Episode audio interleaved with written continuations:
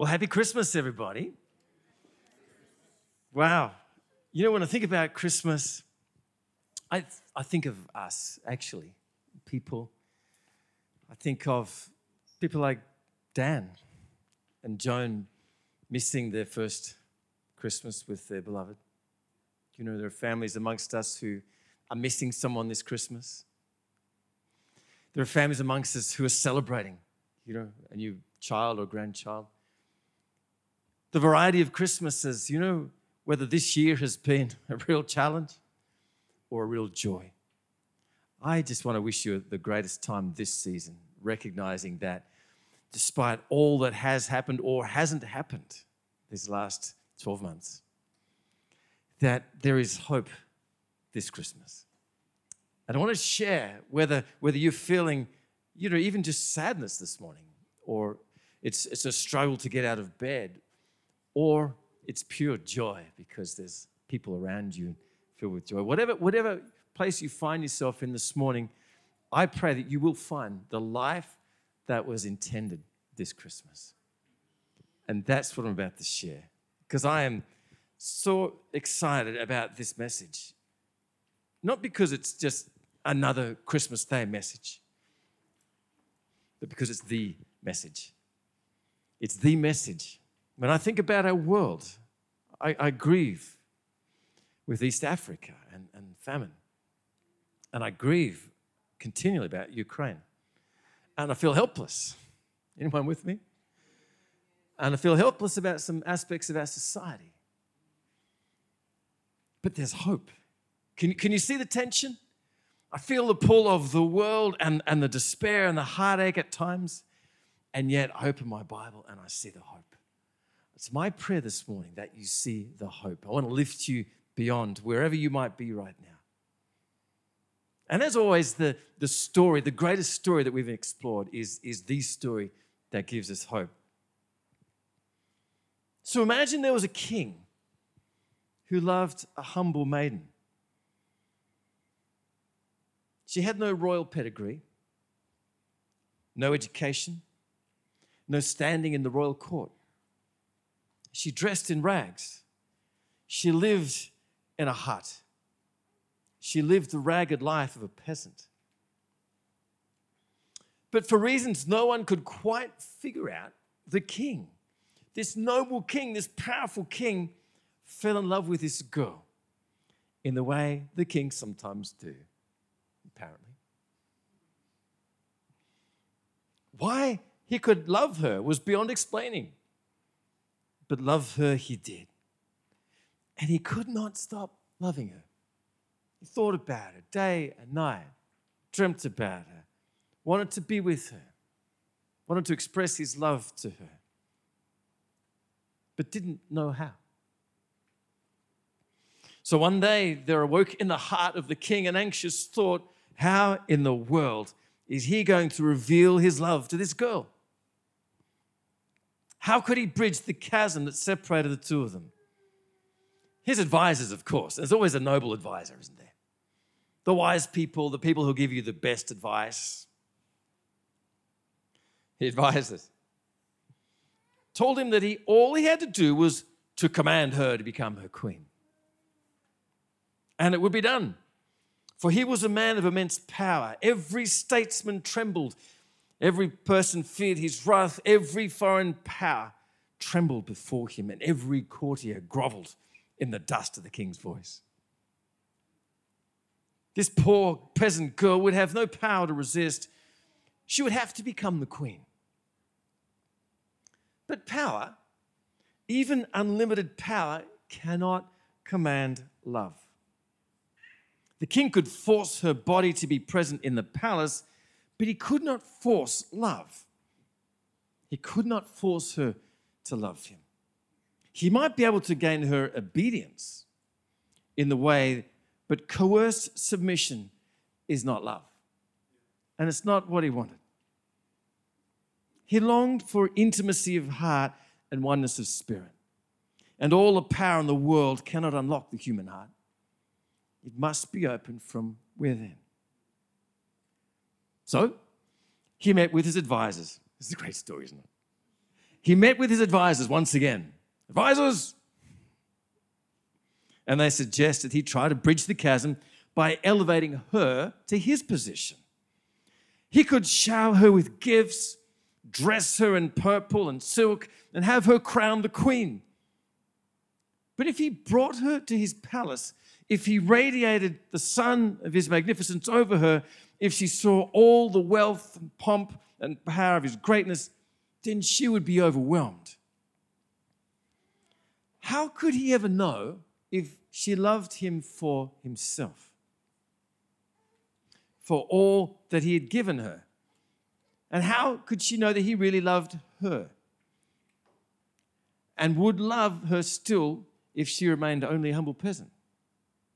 Would she be able to summon confidence enough never to remember that the king wished only to her forget that he was the king and she had been a humble maiden? And that that bridge between them was too hard. Hmm. Every alternative he came up with came to nothing. There was only one way. So one day, the king arose, dismissed his advisors, he took off his crown, relinquished his scepter, laid aside his royal robes, and he took upon himself the life of a peasant. He dressed in rags, scratched out a living in the dirt, groveled for food, and dwelt in a hut. He did not just take on the outward appearance of a servant. Hear this. He didn't just take on the outward appearance of a servant, he became a servant. It was his actual life, his actual nature, his actual burden. He became as ragged as the one he loved so that she could be his forever. It was the only way. His raggedness became the very signature of his presence. And so it is when God seeks to gain the freely given, uncoerced love of human beings. Do you see it? Do you see the connection, the bridge between heaven and earth? Do You see, the only way that God, in giving us His free will, could actually come alongside and help us to come to get to know Him. God is not looking for subjects, loyal, obedient servants. He's looking for a lover. Did you know that? He's not after just that whole sense of come and obey and submit or come and do the right thing, Christianity has got a bad name because people just think it's about rules. I tell you, it's the love of God looking for the uncoerced love of his people.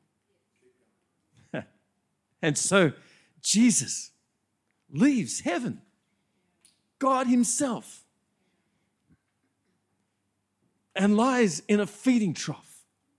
I mean, the story is so familiar, isn't it? And we see the nativity, oh, we see but it's incredible that, God Himself would leave the power and authority of heaven and come to earth as a baby. Weakness, cute, but weak. Prone to COVID, I hear. Crime family. So, who is this God? Do you know who this God is? We talk about Jesus meek and mild, and he doesn't cry at sleep. I'm not sure about that either. Away in a manger.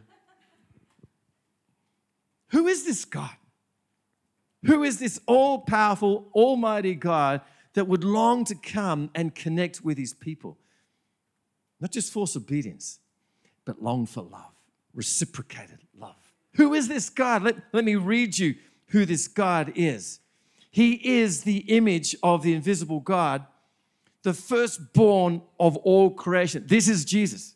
This is what Colossians 1 says about who Jesus is the image of the invisible God. Do you want to know what God looks like?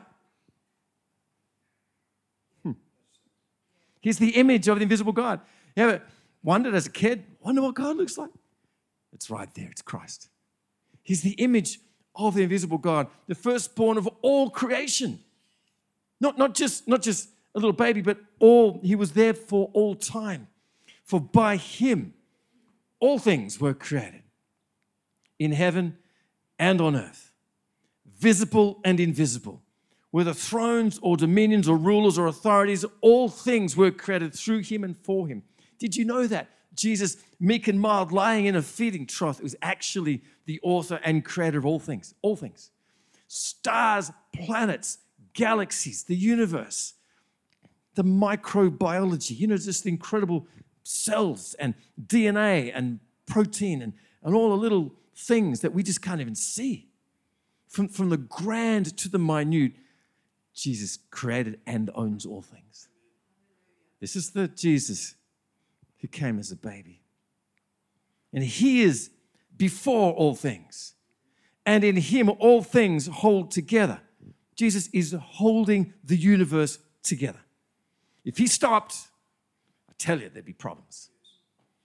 Jesus holds all things together. You might think, well, that's 2022 hasn't held it together too well. A few little bumps, but actually, through it all, if Jesus withdrew his grace, I tell you, our world would be in a huge pickle. He is the head of the body, the church. He is the beginning, the firstborn from the dead, that in everything he might be preeminent.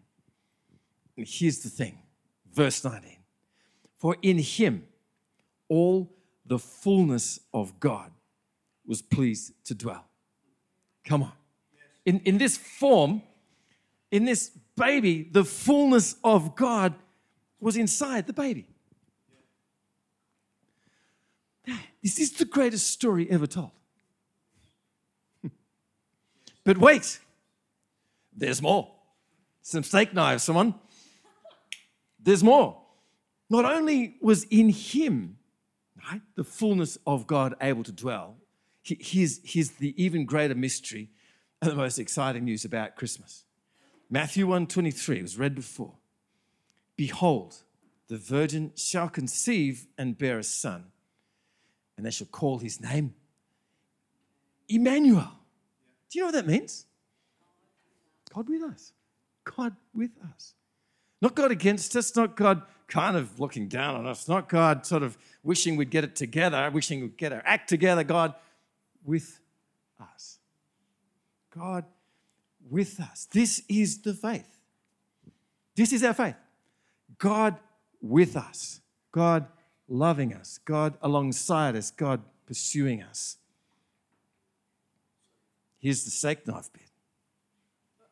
Not only God with us, God in us. Ooh. All right. One more. You ready for just one more?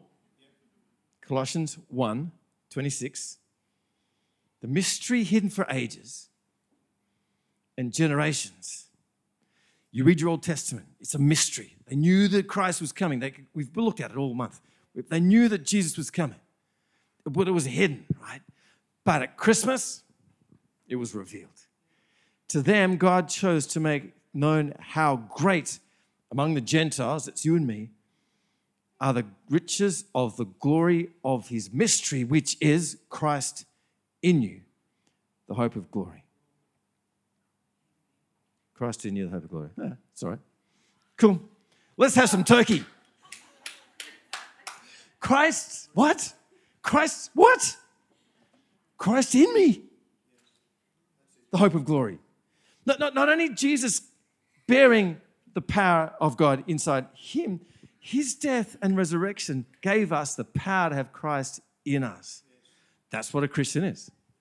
A Christian is someone who has Christ in them, not someone who follows some moral code or believes something. It's actually someone who has Christ in them, God Himself, the power of the universe, living inside of me. So, what kind of life am I going to live? Ah, just a normal life. Let's bring on the turkey. No, no. Ham, prawns, roast lamb. What have you got cooking at your place? Does it smell good? Is it pavlova? Is it trifle with a bit of cordial? What's in there? Anyway, Christ in you. Come on. Because, because Christ is in you, you can have joy this Christmas. You can have joy in his presence, Psalm 16 11. In his presence is fullness of joy. Because of Christ in you, you can have joy.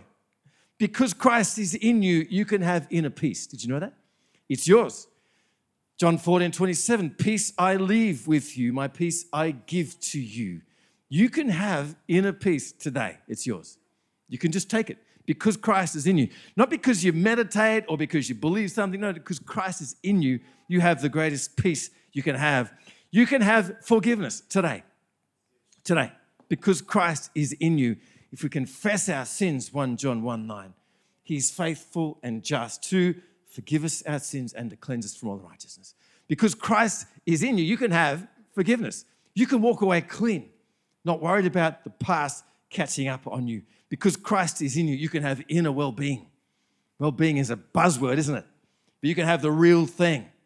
For God gave us a spirit not of fear, but of power and love and a sound mind. You can have that today. Because Christ is in you, you can have inner well being. Because Christ is in you, you can have provision. His provision, His abundance, His, His glory in us, His divine power, says 2 Peter 1 3, has given us most things that we need for a godly life. Hang on. Everything. His divine power has given us everything we need for a godly life. What do you need this year? What do you need for provision? What do you need for people in your world? What do you need to live the life that God's called you to live? It's in you because Christ is in you. You can have help. Anyone need some help this morning? Anyone need some help looking into 2023? Anyone thinking, I'm not sure how this is going to work out? You can have help because the helper, the Holy Spirit, whom the Father will send in my name, will teach you all things. John 14, 26. You have access to the helper, the divine counselor of the universe. What kind of guide do you think you need?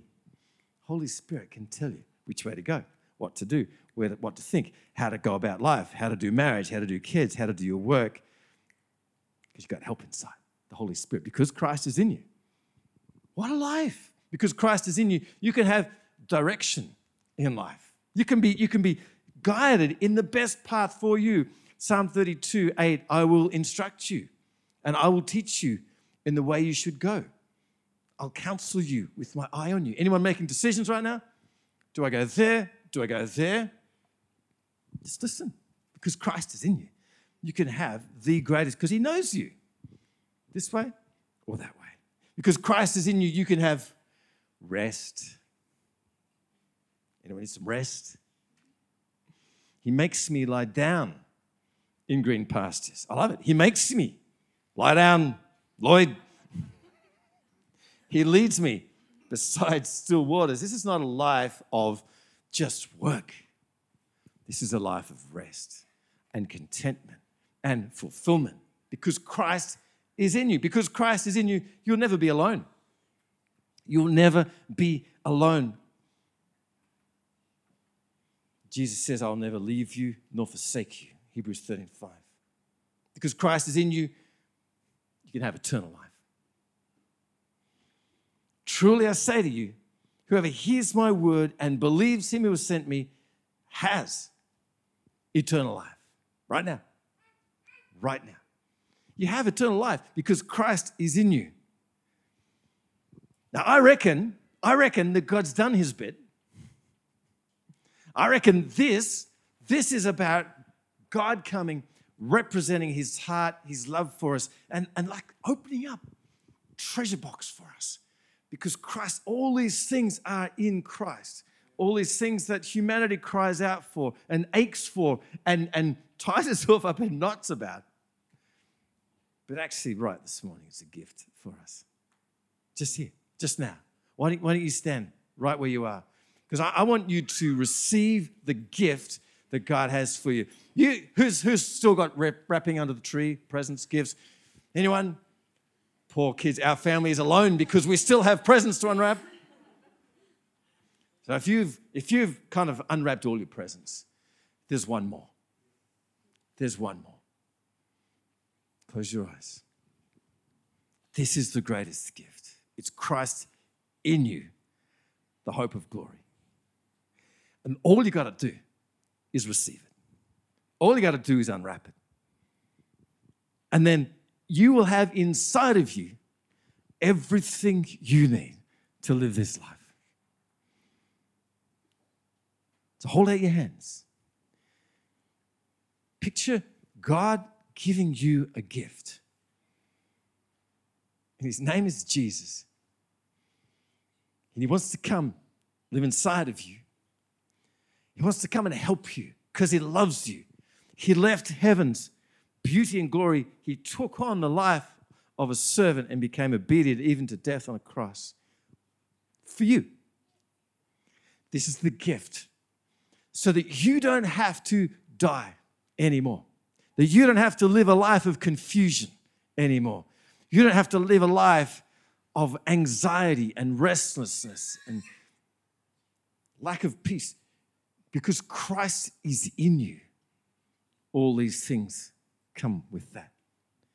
And you're going to spend a lifetime unwrapping this gift. But right now, if you just need the gift of Christ in you, whether you've walked with Him before or not, but this morning you just find yourself, I, I want to experience again that gift. Just receive.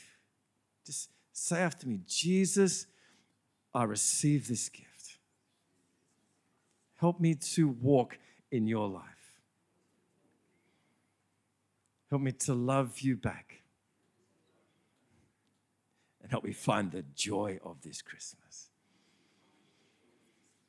Amen. Amen. You, this is the greatest Christmas because Christ is in you. We're going to sing Joy to the World to finish off and then just go home and celebrate. But one more thought before we wrap up. Just take a moment today in all of the stuff. Sneak out somewhere. 10 minutes. Sneak away from the barbecues and the food and the family and just, just take a moment to ponder what it means that Christ is in you and feel his joy in your life. It's going to change everything. Amen.